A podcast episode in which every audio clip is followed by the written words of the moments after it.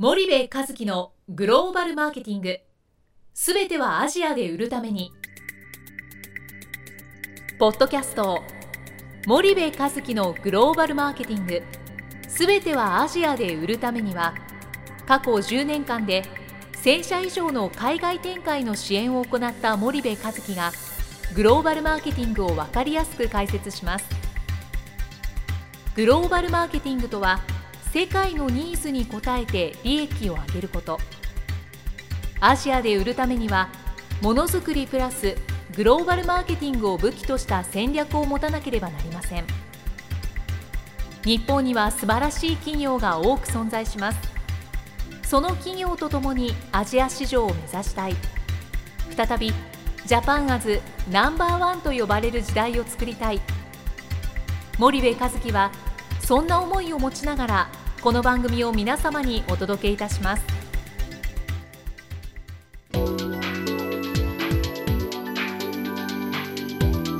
こんにちはナビゲーターの東忠夫です。こんにちは森部和樹です。森部さんあの今回はあのちょっとじゃあ前回のフィリピンから離れてうん。インドネシアの方に行ってみたいと思うんですけども、うん。どうでしょうか、ああいいですよ。でインドネシア。うん、うん、まあ結構日系が、うんまあ、日系の車関係もうん。9割以上のシェアを取ってたりうん。日系が強い市場ではあると思うんですけど、うん。まあこの中でなまあ1社ぐらいうん。まあ、成功している事例として挙げるとするとどういったところが上がってくるんでしょうか、うんとまあ有名なのだとまあその自動車が95%以上自動車、はい。日本車ですよみたいはい。な話がありましたけど、結構あのインドネシアってあのいっぱい企業出てるんですけど、うん。まあ、マンダムなんかは、えっと成功企業としては非常にあの有名ですよね、インドネシアでは。確か日本だと、まあ、ギャッツビーとかうん。そういう、まあ、資生堂とかうん。あっちの方が大きいですけれども、うん。インドネシアだとうん。やっぱりマンダムさんが強いとマンダムさんっていうのはいつ頃からじゃあインドネシアにはい。出てるんですかね、ままマンダムさんもそのなんだろうさ最近というかここ何年かでねすごいすごいとこう言われてるイメージがありますけど、うん。あの意外に進出は早くて、えっと、我々が生まれる前からあの、うん。進出してるんですよね、うん。1960確か9年だったと思いますけども、それぐらいからやっぱり現地の会社との合弁会社で、はいはい。えー出てるとうん。いうのがもともとなんですよね。で工場で出てたんですようね。ここにちょっとまあマンダムのインドネシアのうん歴史という形でん。時系列に並んでるので、うん。まあ、簡単にちょっとうん。紹介していくとうん。1969年の11月5日に現地資本との合弁会社を設立していると。おで71年1971年にスンター工場で化粧品の製造開始と。であとはポマードとチックをインドネシア国内で販売開始していると。で1975年にマンダム男性化粧品シリーズ発売とうん結構早いですようんね。そうですね。で1973年に、まあ、直販部門今まで多分直販がなくて直販部門を発足していると。うんうんで1980年にギャッツビースポルティング男性化粧品シリーズを発売と。うんで1982年にピクシーブランド販売と。うん。1990年に東南アジア各国日本にも輸出開始と。で93年にジャカルタ証券取引所に上場と。うん。日系で11社うん。目上場してるんですよね、ジャカルタ。にでね。で95年にドバイのジェムプラザとの取引開始と。でここでアフリカ東欧への再輸出と、うん。うんで2001年に、まあ、PT マンダムインドネシア、うん。TBK に社名変更うん。とでチビトンの第1工場稼働とうん。第2工場稼働は2007年です、うん。で2007年に年間売上1兆ルピア達成。うん。1兆ルピアっていうのは いくらぐらいなんでしょう？88億ぐらいだうーんで2011年に年間売上1兆6546億ルピアうん。達成。うん。これでじゃあ100億を超える。超えてるっていう。130億ぐらい、ですよね。う130億ぐらいと。ん。じゃあもうただこれだけ長い年月をかけてやっぱりやられてるっていうことなんでしょうね。ねだからあのインドネシアの人に、えっと、マンダムって知ってるって言うとあインドネシアの会社だろっていうその日系の資本が入ってるっていうか日系っていうことを知らない。層もたくさんいるんでね、うん、それだけやっぱりその認知されてる会社、逆にもういい意味でうん、広まっていると。広ま。っている。ただそれにはやっぱりさ40年以上のその45年うん。の歴史がやっぱりあるっていうのは一つですよね。はいはいはい。マンダムっていうのはこれだけ当然歴史もあるっていうのは一つうん。あると思うんですけども、うん。森部さんから見た時にうん。これだけインドネシアでうん。現地企業と間違われるほどうん。広まっているっていう理由のはどういうところにあると？まあその長いっていうのは一つそうなんですけど、やっぱりそのディストリビューションチャンネルの取り方が、はい。MT だけじゃなくて TT にも深く入り込んでるんですよね。あの前回だったかな？フィリピンはその TT はサリサリストアってい。うのが70万点あるって言いましたけど、うん。インドネシアも同じようにワルンって言われるそのパパママショップが250万点あるんですよね。はい。でそういうところにもやっぱあの入ってるところは入ってたりするんですよね。それが一つのあのあの理由ですし、でうん。なぜそこに日系が不得意とするそのいわゆるジェントレードとかトラディショントレードに入れてるかっていうところには長い歴史の中で培ったノウハウがあるでしょうし、はい。マネジメントの体制とかにも大きな影響があるんじゃないかなと。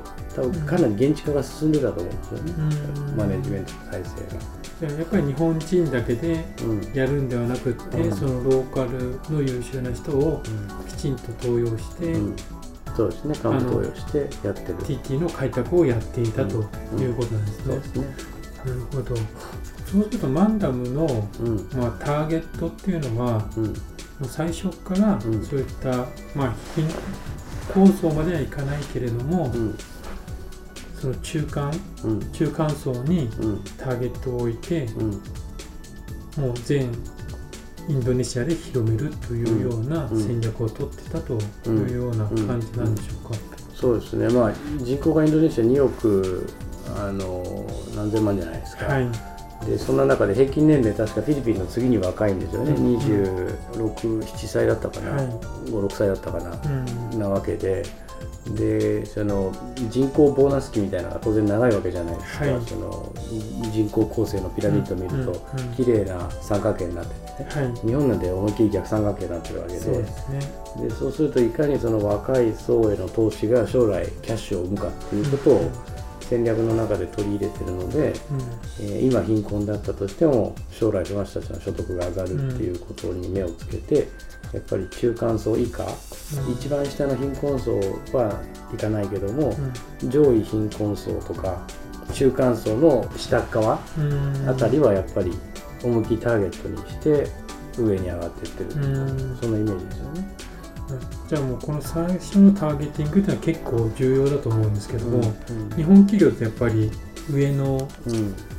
富裕層からうん。下に降りていくみたいなのがうん。意外とうん価格面とかうんいろいろな面でうん。取りがちなうん。戦略だと思うんですけど。その結局コンシューマープロダクツじゃないですか、はでコンシューマープロダクツでその例えば化粧品とかね香水とかっつったら別か別だと思うんですけど、うん。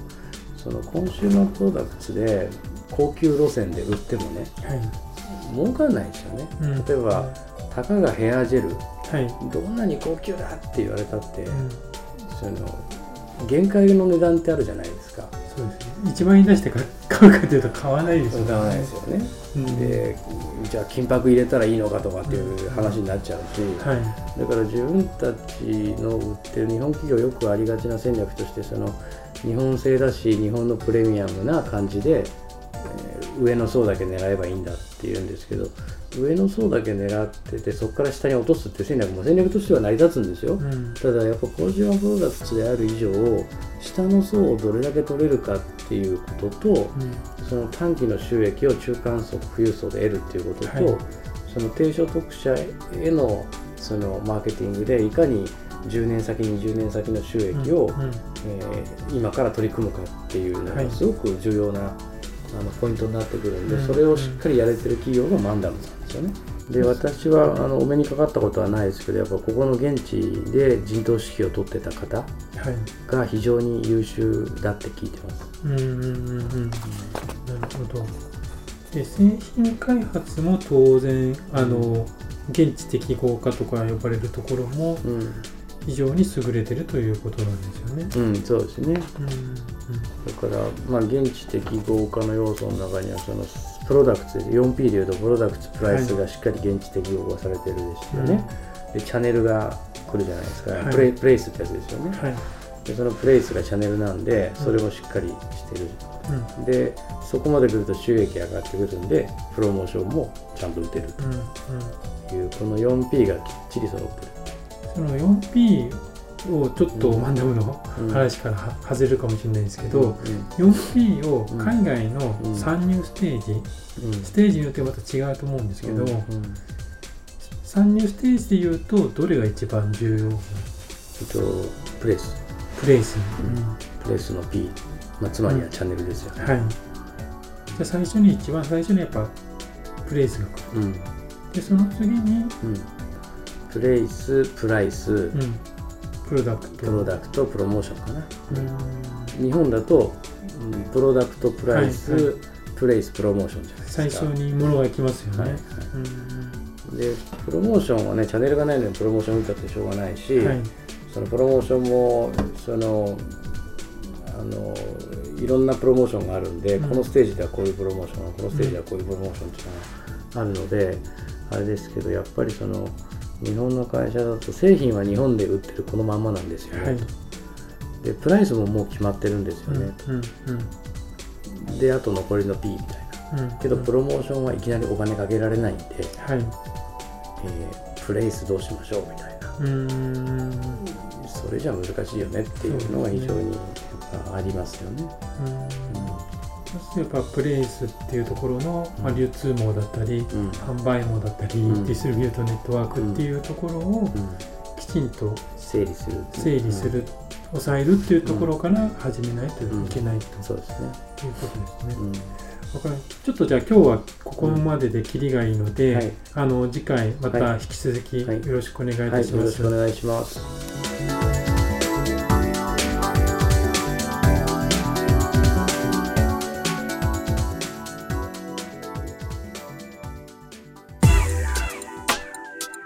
本日のポッドキャストはいかがでしたか？番組では森部和樹への質問をお待ちしております。ご質問は podcast アットマーク spydergrp.com ポッドキャストアットマークスパイダー .com までお申し込みください。たくさんのご質問をお待ちしております。それではまた次回お目にかかりましょう。